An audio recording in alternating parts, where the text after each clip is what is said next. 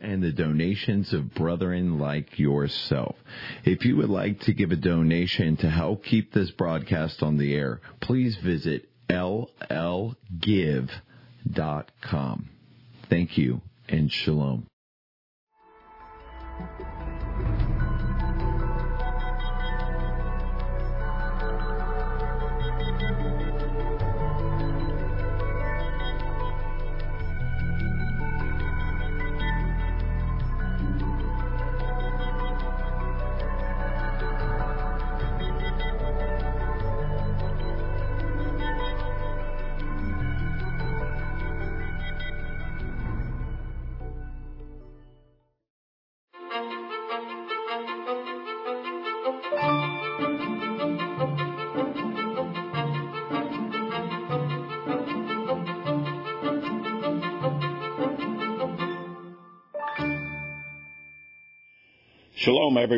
I'm Monte Judah with Lion and Lamb Ministries. Welcome to our program revealing the book of Revelation. And we are deep into the series of it. Without any further ado, let me turn your attention to Revelation chapter 17. We have just completed the review of the seven plagues. So we have covered the seven seals with the seven trumpets, the seven plagues, again, this integrated judgment. Uh, and we're now at the end of that. And so the next question is, well, what in the world could the book possibly present to us at this point? Well, we're getting ready to see in these next two chapters that this is the end product. In other words, all these judgments have been poured out. So what does that result in? And God is going to be specifying this was the ultimate goal. This was the judgment that I wanted to execute. And so he describes uh, who is judged, the manner they were judged, and why did they judge, and, and the results of the judgment. So, with that introduction, join with me now at chapter 17. And verse 1 it says, And one of the seven angels who had the seven bowls came up and spoke to me, saying, Come here, I shall show you the judgment of the great harlot who sits on many waters.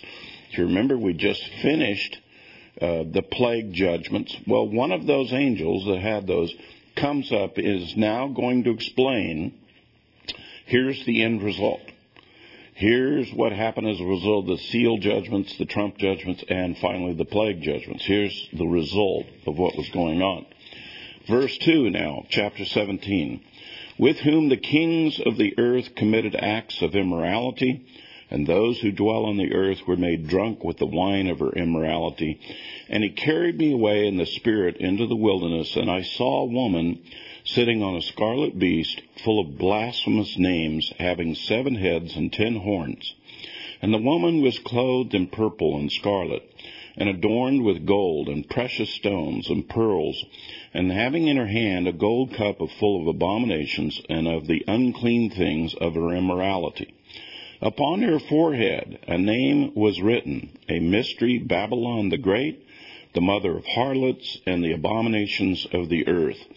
And I saw the woman drunk with the blood of the saints and with the blood of the witnesses of Yeshua. And when I saw her, I wondered greatly. And the angel said to me, Why do you wonder? I shall tell you the mystery of the woman and of the beast that carries her, which has the seven heads and the ten horns. And the beast which you saw was and is not, and is about to come out of the abyss and go to destruction.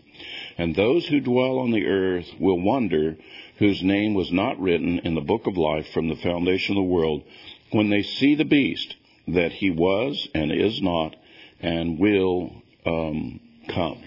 So before we go any more, we're being introduced to the, to the person, the entity that is being judged, that's been judged.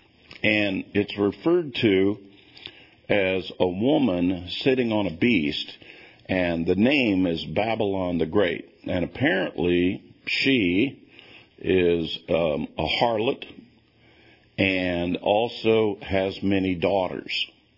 And so you have this entity, and then apparently the beast, referring back to chapter 13, the anti-Messiah beast rises up in the midst of her.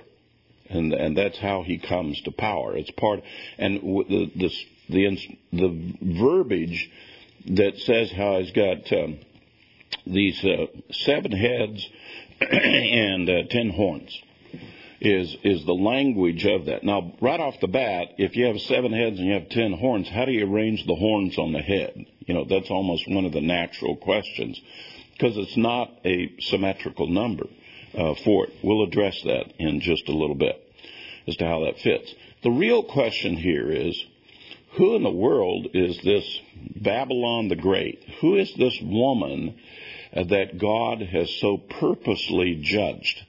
Because all of the judgments that we hear described now in the book of Revelation have essentially been purposed and put on her. So the question is, well, who in the world is that? Now, there's a couple of clues for us to help us to answer that question. One of the clues it says it's a woman riding on a beast, on an animal. A woman riding on an animal, and there's some colors and so forth associated with it, and there's other explanations that come from it. There's other descriptions in the Bible that talk about Babylon that track with what we hear in the book of Revelation. Two very powerful places. One is in Jeremiah, and the other was in the prophet Isaiah. And if you'll recall going back, uh, those particular prophets, in the day that they lived, Babylon was an entity. It was a nation that was having to deal with with Israel. And this ancient nation um, that dealt with Israel did much harm to Israel and was in conflict with the God of Israel. And somehow or another, what happened historically has been brought forward to be a bigger description of an issue that God has with the whole world at the end of the world. So let me, before I read you some parallel passages that help to give identifying clues, let me just get to the punchline. The woman riding the beast, you can find that symbol. It's in the world today. That is Europa. That is the woman riding on top of a bull, which is a symbol for all of Europe. And that's where the word Europe comes from. It's Europa Uh, that is the woman riding the beast. It is from those nations of Europe, and they were first led by Rome. And they have, have basically been the basis of all the Western nations of the world. You do know that the United States is simply an extension of that. You know, if you go to Washington, D.C., I can tell you what you're going to find. All the governmental buildings are Roman architecture buildings. We have a Senate, just like the Romans did. Parliamentary actions, which is, you know, our House of Representatives, and also is in Europe all of the governmental processes and the leadership processes that are used in Europe, the Western nations, and the United States, they all originate from the Roman Empire, which gets its sensuality and all of its other stuff from ancient Babylon. The Babylon has had far more effect uh, from a cultural standpoint on the world than people realize. It is the basis for a lot of things of the Roman Greco world. Um, Babylon was at odds with Persia, and the Greeks were at great odds with Persia. And so when the Greeks came and destroyed the Persians, the Persian Empire, there was a lot of Babylonian things that made their way over, and not the least of which is Babylon was known for its, quote, sensuality, its love of pleasure. And so the pleasurable nature of the culture and the land, for example, in the Roman Empire, uh, the baths, the the way they viewed things, the, how they viewed riches and palaces and so forth, that all originate from Babylon. That was the first ancient peoples uh, that began to do that and assert that. Um, one of the famous things about Babylon, a lot of people don't know, is what they call the hanging gardens of Babylon. They actually constructed the city in such a way with an irrigation system, a water distribution system, and they had plants growing at all different levels all over the city that made it a luscious, um, beautiful place to be in the city and be on the streets, and and it was uh, gorgeous. It was beautiful. It was full of merchants, and all kinds of peoples came, and it was like the very best of all cities in the ancient world, and based there on the Euphrates River. And it emphasized sensuality as opposed to, and secularism, as opposed to a religion. In other words, a lot of people were religious in their values and culture. This one is more into pure pleasure. Well, those cultural trends made their way into the Romans, made their way into Europe, and hello, United States of America. Here we are, and we are entrenched, uh, and our culture is absolutely embedded with the thinking of what Babylon is was originally all about, what the Romans were originally all about, and essentially, I believe the proper interpretation of Babylon the Great is all of the Western nations of the world. If you'll know, if you'll take note, the the um, the faith, the gospel, primarily went to the Western nations. Not that it didn't go to the other nations, but it took hold, and the church took hold in the Western nations, particularly Rome in the form of the Holy Roman Empire. And that became the, the main thing that basically took control over the world. We call it colonialism or imperialism.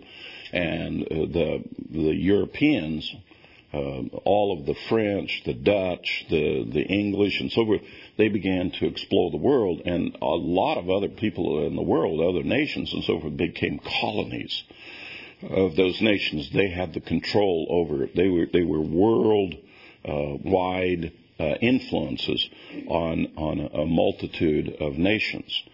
And so you have this massive power over the world and over mankind, and it originates from Babylon. So the scriptures are talking about Babylon the Great. This is the world system that was set up against God uh, to take control of it and has influenced a lot of people. Now, let me review again for you that Babylon the Great is hated by the Lord because it has made, uh, the woman has made the blood of the saints um, to be shed, and it's brought about a drunkenness over the whole world. Uh, meaning that they don't think clearly, their thinking is distorted, and and and sensuality has led them down to the path that's going to lead them ultimately to destruction. And so he's specifically taking issue with them. I do want to take you to Jeremiah uh, chapter 51 at this point, and I want to show you um, a parallel passage to what we just read. In Jeremiah chapter 51, Jeremiah was a contemporary of Babylon. In fact, he's the one that prophesied that Babylon would be coming and taking captive the remnant of Judah. And if you remember, Judah was destroyed by Babylon. They destroyed the temple and they took the remnant of Judah as captive into Babylon, but only for 70 years. The prophecy was from Jeremiah that they would be in captivity for 70 years because they had not kept the sabbatical year, they give the land its rest every seven years. And they had been in the land for 490 years, and so he prophesied, because you've not kept the sabbatical year every seven years, your captivity will be 70 years. Uh, at the end of that, we have Daniel come on the scene who's in Babylon. He sees the return. We have Nehemiah coming back, rebuilding the walls of Jerusalem. We see the second uh, second temple being built by Zerubbabel. You know, that's put everything in the context of history. Um, but Jeremiah is the one who prophesied there would be destruction to Jerusalem and the temple, and that they would go into captivity. So he's speaking of Babylon, and he's talking about the sins that they've committed against Israel, and this is essentially a description of Babylon that you're going to find in Revelation chapter 51, beginning at verse 5. Let me begin there. For neither Israel nor Judah has been forsaken. Now listen to that. The, at that point, Jeremiah was the two houses of Israel the northern kingdom, southern kingdom, the house of Ephraim, the house of Israel, versus the house of Judah, the southern kingdom. And he's saying they've not been forsaken. Now, we know they've been judged, but they haven't been forsaken. By God, the Lord of hosts, although their land is full of guilt before the Holy One of Israel. So the Lord has judged Israel, dividing them into two houses because of their sins against the land, but he's not forsaken his people. That's a very interesting point there uh, to be made. And so he goes on to say, verse 6 Flee from the midst of Babylon, and each of you save his life. Do not be destroyed in her punishment, for this is the Lord's time of vengeance. He's going to render recompense to her. Babylon has been a golden cup in the hand of the Lord, intoxicating all of the earth. The nations have drunk of her wine. Therefore, the nations are going mad. Suddenly, Babylon has fallen and been broken. Wail over her. Bring balm for her pain. Perhaps she may be healed. We applied the healing to Babylon, but she was not healed. Forsake her, and let each of you go to his own country, for her judgment has reached to heaven and towers up to the very skies.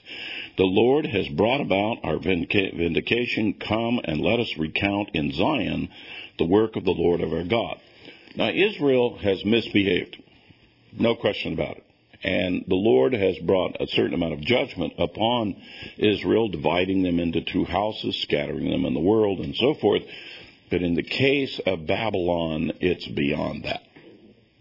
Babylon has misbehaved to such a point, and the sin has been not only against Israel, but to the whole world. That God says, I'm going to pour out a very special judgment upon Babylon for it. Let me take you to another passage that deals with this, the prophet Isaiah.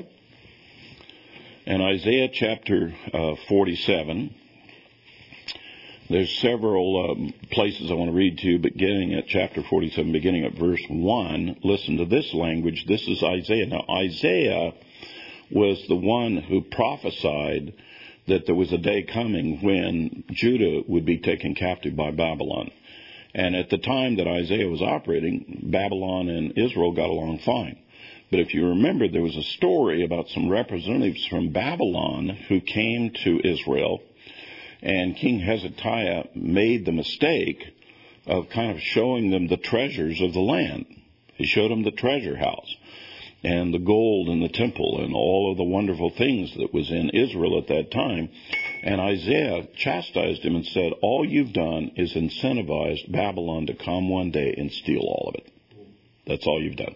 And that was his prophecy to it. So Isaiah went on to speak of judgments that would be happening in the world and he speaks of judgment that will come upon Babylon uh, as a result of some of their misdeeds. So, and by the way, the people of Babylon are called the Chaldeans. And in Iraq today, there are certain people who assert they are Chaldeans. And that's a very select group. What they're saying is we're part of the original Babylon, are the Chaldeans. Um, I had a very interesting personal experience. I think the Lord set this up for me to get some understanding with regard to this. There was an exchange student when I was in the Navy that was needing a sponsor uh, to help this exchange. He was from Iraq, and um, and so he was a single guy. He was a very mild mannered fellow, and I felt and this is back when Iraq got along with the uh, with the United States very well, and um, so um, I invited him and worked with him, and I became a sponsor for him. And he actually dwelt in my apartment for a while, you know, while he was going to school and getting his paperwork done and things like that. And so I got to know him, and we his name was Shmuel, but we call him Sam, and um, as a result of that short time I had with him, he, I got to know him a lot better. And one of the things he used to emphasize, I'm not Iraqi, I'm Chaldean. And he was very proud of the fact that he was Chaldean. Now here's the interesting part. In Babylon, they, when they took uh, Judah captive, they also took all the vessels of the temple. Well, later on, when Judah returned, the vessels of the temple were returned. You remember that story about when Cyrus came and so forth, why he returned all the vessels of the temple and they came back with Nehemiah. So here I am with Sam, who's this Chaldean, and he wants to give me a gift uh, for me helping him out. So you know what he goes down and he gets me? My very first Kiddush cup. He gave me a Kiddush cup that you would render the blessing on Sabbath with. And in those days, uh, I didn't really know that much about my Hebraic heritage and so forth, but I knew that cup was significant, and I still have that cup. And it's a reminder to me that some of the holy vessels have come back from the Chaldeans to the house of Judah. You know, just like acting out. So when I've read this history, I kind of have my own little personal uh, testimony and flair of this because I've considered that cup to be a very special gift uh, that I received uh, from it. And then, of course, as I became messianic and then learned how important Kiddush cups are, and what they're used for, it, it became it had even more significance uh, to me in my home. So now we're going to look at what Isaiah has to say about the Babylonians, and here's in chapter 47. This is what he has to say. Come down and sit in the dust, O virgin daughter of Babylon. Sit on the ground without a throne, O daughter of the Chaldeans, for you shall no longer be called tender and delicate Take the millstones and grind meal. Remove your veil, strip off the skirt, uncover the leg, cross the rivers. Your nakedness will be uncovered. Your shame also will be exposed. And I will take vengeance and will not spare a man. Our Redeemer, the Lord of hosts is his name, the Holy One of Israel. Sit silently and go into darkness, O daughters of the Chaldeans for you will no more be called the Queen of Kingdoms. I was angry with my people, I profaned my heritage, and I gave them into your hand. You did not show mercy to them. On the aged you made your yoke very heavy, yet you said, I shall be queen forever. These things you did not consider, nor remember the outcome of them. Now then hear this, you sensual one who dwells securely, who says in your heart, I am, and there is no one beside me. I shall not sit as a widow, nor shall I know loss of children. But these two things shall come on you suddenly in one day loss of children and widowhood. They shall come on you in full measure, in spite of your many sorceries in spite of the great power of your spells, and you felt secure in your wickedness and said, No one sees me. Your wisdom and your knowledge, they have deluded you. For you have said in your heart, I am, and there is no one beside me. But evil will come upon you, which you will not know how to charm away, and disaster will fall on you for which you cannot atone, and destruction about which you do not know will come on you suddenly. Now, with that background from both Jeremiah and Isaiah speaking of a future judgment, now let us go back to Revelation chapter 17. We've been introduced to Babylon the Great, and we're being introduced that God has purposed to judge Babylon. By the way, this book of Revelation is not just an extension of Jeremiah and Isaiah. Jeremiah and Isaiah were actually prophesying about what's going to take place at the end of the ages. How Babylon the Great was going to be the focus of judgment. And, and it's been given in such a way so that we have an ancient name that represents many things, but we apply the name suddenly to nations and to civilizations and world powers that fit. Oh, by the way, let me just go ahead and tell you, all of the Western nations fit perfectly the description of Babylon the United States of America in particular fits the description of Babylon. Um, I have no doubt in my mind whatsoever that when the final judgments of the Great Tribulation fall, when the judgments all fall, the United States of America is going to get hit very, very hard. Did you note that one thing in there where Isaiah, or excuse me, Revelation is talking about pray for healing, perhaps you'll be healed? How many of you, in the course of your lifetime, have heard various religious leaders, churches, and so forth, quote that verse out of Second Chronicles 7:14? If my people who are called by my name will humble themselves and pray, I will heal their land. And so, how many times have you heard that prayer request and go out? And how many times has God healed us and returned us back, or have we not continued to go on exactly as we've been doing? It's like that verse, whether people realize it or not, you're actually fulfilling the prophecy. Oh, pray and see if you might be healed. Because I can tell you what the answer is God's not going to heal the land. This land is set for judgment. It's like destined for the end of the ages. And by the way, when we get up to uh, here a little bit, next chapter, you're going to hear God say to his people, Come up out of her and have nothing to do with her anymore.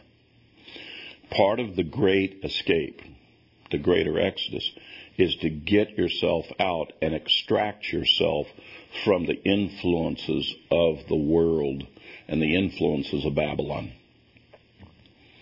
That's part of the reason why we escape. We have to get away from Babylon because Babylon is about to get judged. And that's the reason why we escape and leave them for it. And so it's telling us about this great judgment from God that falls upon Babylon. Now, there's some references to the beast in, I, in chapter 17. You know, the beast that the woman is riding, okay? And some additional information is given about the beast. In fact, it's called a riddle. There's a riddle that is given about here, and beginning at verse 9. Chapter 17, verse 9, it says, Here's the mind which has wisdom. Now, stop right there. If you go back to Revelation chapter 13 and uh, verse 18, it started off by giving you a clue about the beast by saying, Here, here is wisdom. Now, here in chapter 17, he gives that same clue again, and he says, Here's the mind which has wisdom. So we're talking about the same subject. We're talking about identifying characteristics of who the beast is, who the anti-Messiah is. This is a clue. Just like the Messiah came to us and there were three signs that identified the Messiah as, as being sent by the Father and so forth, there are three clues about the anti-Messiah. There's a series of these that we use to identify him before he's truly revealed to the world. And this is one of them. This is a fascinating riddle. Let me read it to you. Chapter um, 17, verse 9. The seven heads are seven mountains on which the woman sits. And they are seven kings. Five have fallen, one is, and the other has not yet come, and when he comes, he remains a little while. And the beast, which was and is not, is himself also an eighth, and is one of the seven. And he goes to destruction. And the ten horns, which you saw, are ten kings, who've not yet received a kingdom, but they receive authority as kings with the beast for one hour. These have one purpose, and they give their power and authority to the beast. These will wage war against the Lamb, and the Lamb will overcome them, because he is the Lord of lords and the King of kings, and those who are with him are called and chosen and faithful. Before we go any further, there's a lot of information here.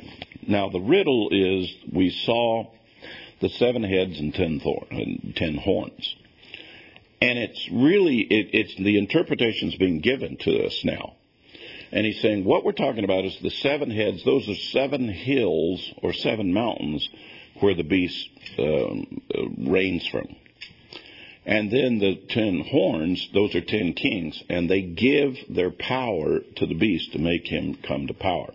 In other references of Scripture, let me tell you about the ten horns first it says there's ten horns or ten kings. Seven give their power to him.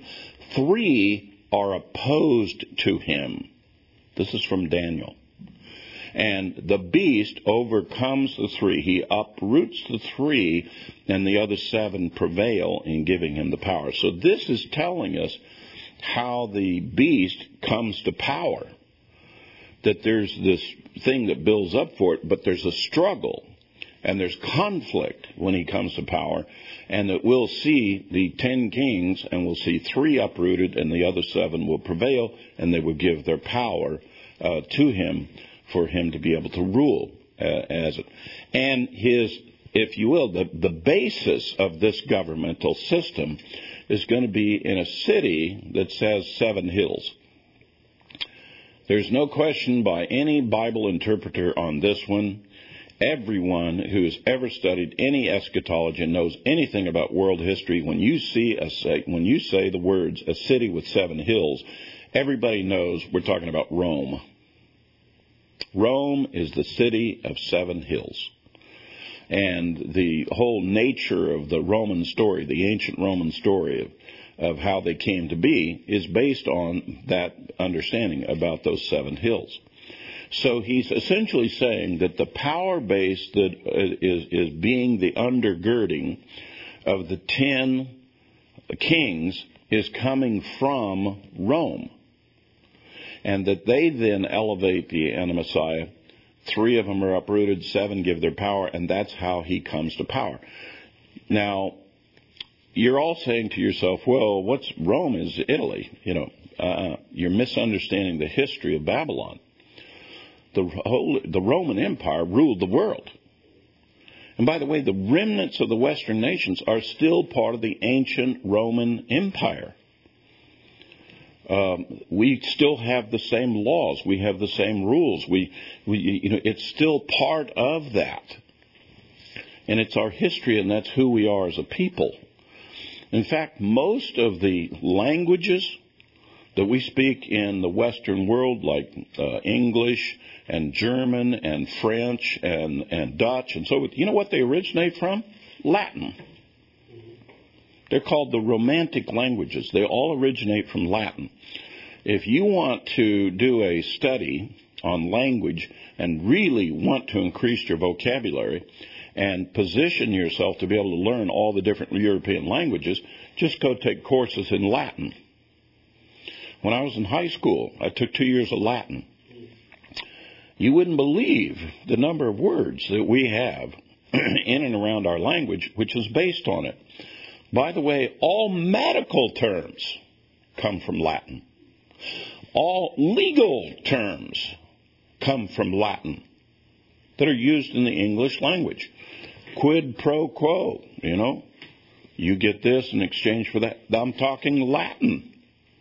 E pluribus unum, out of many, one. The motto of the United States is a Latin expression. It's the original Roman language. Don't tell me Rome doesn't have influence on the world. The influence on the world is pervasive, and a lot of people have no idea as to what is literally the foundation of the Western nations. And it originates from Rome. And so it's saying the power base for all of these Western nations comes from a city on seven hills. And it's this woman riding the beast, that's Europe. And the European influence on colonialization and, and it, to the extent of the United States. That's the reason why people, we go back and forth very easily uh, between Europe and the United States, and we get along real well with each other. That's the reason why the United States went to war against Germany to save Europe. We those we originate from those peoples. Uh, for those of you who do Ancestry.com or 23andMe, you will find a lot of us people that are here in the in the country. That's where we originate from. You know, before this country came to be, that's where our ancestors came from. So we're ingrained. We're part of that world that has extended from the Roman Empire there is the Roman Empire, of course, was Caesar and and all of those, but it transformed. They went through a huge change, and it became the Holy Roman Empire. And that's when Christianity came in. The Romans decided to use Christianity as their state religion. And um, that's it, it literally is the reason why that we have the Holy Roman Catholic Church is because it was the the the state was now mixed with the religion and it became a world religion and became a world power. Uh, pull, pulling all of it together, if I needed to come up with one description that pulls all of it together from history, what would I call it? Babylon the Great. And that's essentially what the Bible has done. Um, you know, John, who wrote this, you know, was a part was part of the the Roman world when he did. He could have called it the Roman world, but instead he gave us a much stronger brevity, and he tied in the prophecies of Isaiah and Jeremiah and these future prophecies of judgment upon Babylon and saw them as being a part of even the world he was in and the future world that would be to the last generation. Um, so here's this riddle, and let's uh, review it again. We've kind of explained the interpretation because um, it says, uh, verse 14, these will wage war with the Lamb. The Lamb will overcome them because he is the Lord of lords, King of kings, and those who are with him are called, chosen, and faithful. And he said, and he said to him, the waters which you saw, where the harlot sits, are peoples and multitudes and nations and tongues. The ten horns which you saw, and the beast, these will hate the harlot, will make her desolate and naked, and you will eat her flesh and burn her up with fire. For God has put in her hearts to execute his purpose, for having a common purpose by giving their kingdom to the beast until the words of God should be fulfilled. And the woman who you saw is the great city, which reigns over the kings of the earth. Remember me telling you about the ten horns and three were uprooted and there's conflict? Well, there's also conflict within Babylon. There's the secular Babylon, the sensuous, the original Babylon. But Babylon has become religious. The Holy Roman Empire. That's a religious entity. And from um, Christianity in the most broadest sense has become Catholic and and Pro- Protestants, and Protestants are nothing more than the harlot daughters, because the Protestants all originate from the Catholics. You know, in fact, to this day, uh, one of the great ir- ironies of explaining what a Protestant really is, is the Pope and the Catholic Church is willing to tell you, point blank, uh, we changed the Sabbath to Sunday. There's no commandment that said to do it. We used the exercise, the exercise, the authority of the church fathers to change it to, to Sunday. So when I hear Protestants going around saying, well, we don't follow the Pope and we don't follow the Catholic Church, yes, you do. You just are protesting. But the fact of the matter is that you've left the, left the Sabbath that God made and you've gone to the day of worship that the, the Holy Roman Empire came up with and you're still following them, and you're still submitting to the authority of the church fathers instead of to the Lord. So, any t- and that's just one doctrine. You ought to hear the rest that continues to pervade. So that's the reason why I've always said to people, I said there's two types of Christians in the world. There's Catholics and protesting Catholics. What commonly is called Protestant. And if you take every uh, Baptist, Presbyterian, Methodist, whatever, you can group them all together and call them all Protestants because that's what they are. They're protesting Catholics, and they just don't agree with everything that the Pope um, has declared throughout the years. All right, so let me get back to this one other part here about the because the riddle is about the beast himself. There's something about his name in the midst of this riddle. It's in verse 11. The beast which was and is not is himself also an eighth, and is one of the seven, and he goes to destruction. Wow. Um, it has to do with seven particular kings. And it says that five were, one is, and the seventh one is there, but only for a short time. The beast he is the eighth but he's also one of the seven. Do you see the riddle?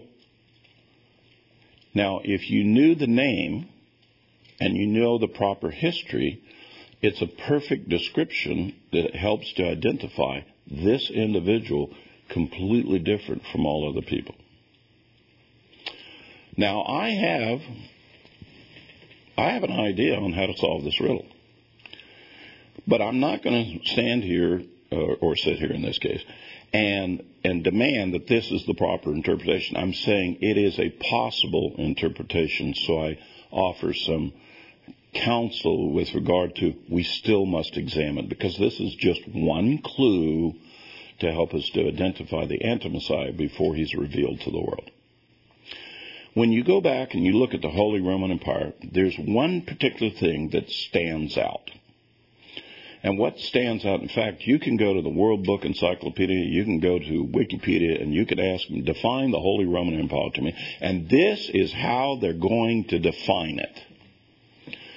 They're going to say it was seven emperors and seven kings. And they share something in common. They all have the name Charles. The first one was Charlemagne which is the name for Charles. And the first five emperors, the Holy Roman, they all were named Charles. And they all had very long reigns. In other words, a whole lifetime of reigning as emperor of the Holy Roman Empire. And then the sixth one was a particular one of what is called the Habsburg line. And if you go back and look at ancient ancestries, very significant line called the Habsburg line. This riddle seems to say that he's one of that. He is one of the seven, but he's actually the eighth, Charles. Now, the seventh one was the emperor, and he was only there for a very short time, and he died. So the description that's given here you can go to the encyclopedia and you will find out it's the matching description for the Holy Roman Empire. I mean, it's it's it's actually amazing how this description is in fact the same description trying to explain what is the Holy Roman Empire about.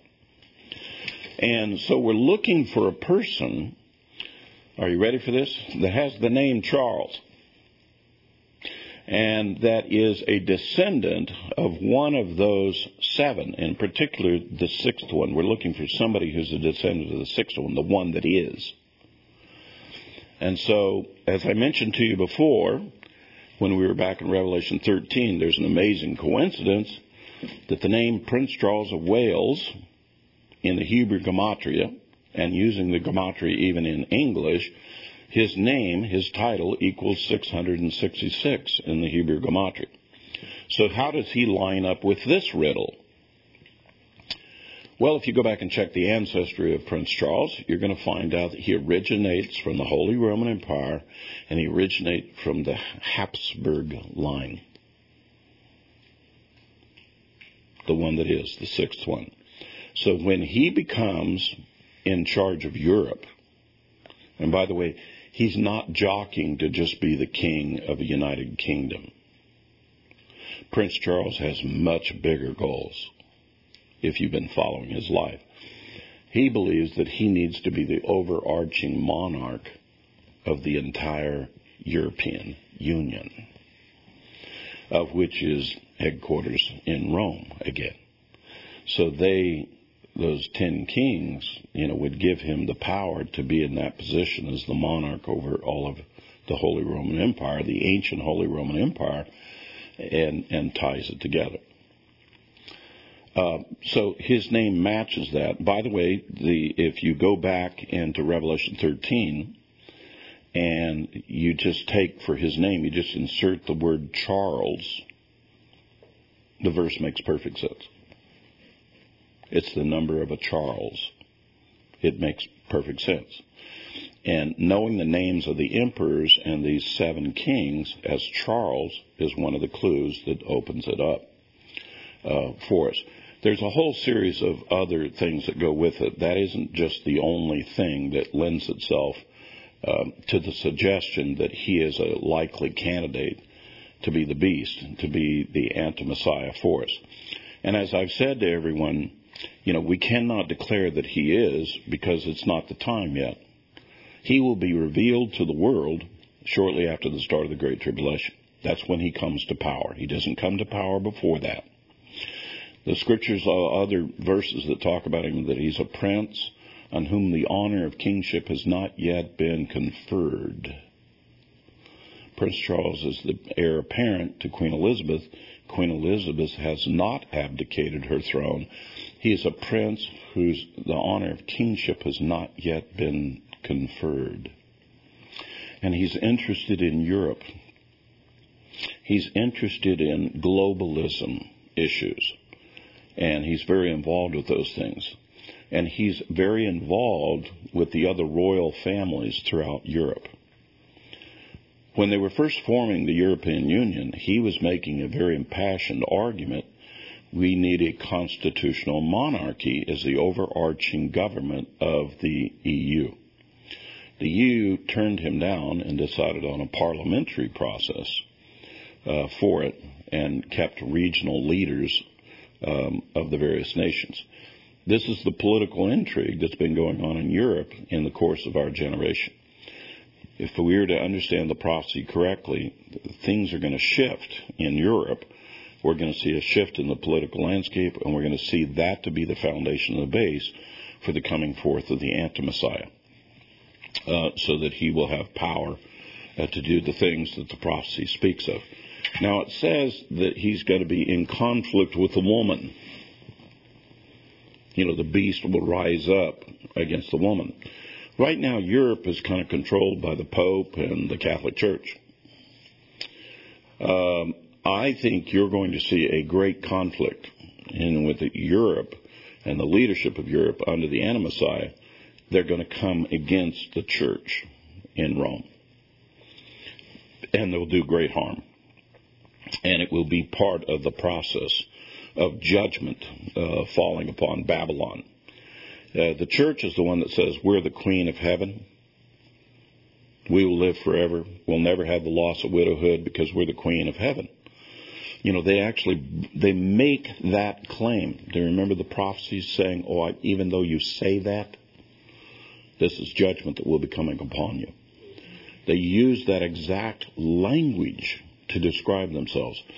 So while these, this, this area here appears, appears to be very symbolic, the reality is these are the literal descriptions of things that exist historically and exist in the world today. When John wrote this, these things didn't exist. They do exist, though, in our day. And it is a description of things that exist now. Let me get you a little bit into chapter 18 before we conclude this lesson. Uh, chapter 18, verse 1 And after these things I saw another angel coming down from heaven, having great authority, and the earth was illuminated with his glory. And he cried out with a mighty voice, saying, Fallen, fallen is Babylon the Great. She has become the dwelling place of demons and a prison of unclean spirit, and a prison of every unclean and hateful bird. For all the nations have drunk of the wine of the passion of her immorality, and the kings of the earth have committed acts of immorality with her. And the merchants of the earth have become rich by the wealth of her uh, sensuality. And I heard another voice from heaven saying, Come up out of her, my people, that you may not participate in her sins, that you may not receive of her plagues. For her sins have piled up high as heaven, and God has remembered her iniquities. Pay her back even as she has paid, and give back to her double according, according to her deeds. In the cup which she has mixed, mix twice as much for her. To the degree that she glorified herself and lived sensuously, to the same degree give her torment and mourning. For she says in her heart, I sit as a queen and I am not a widow, and will never see mourning. For this reason, in one day her plagues will come, pestilence and mourning and famine. and they will be burned up with fire. And the Lord God who judges her is strong, and the kings of the earth who committed acts of immorality and lived sensuously with her will weep and lament over her when they see the smoke of her burning.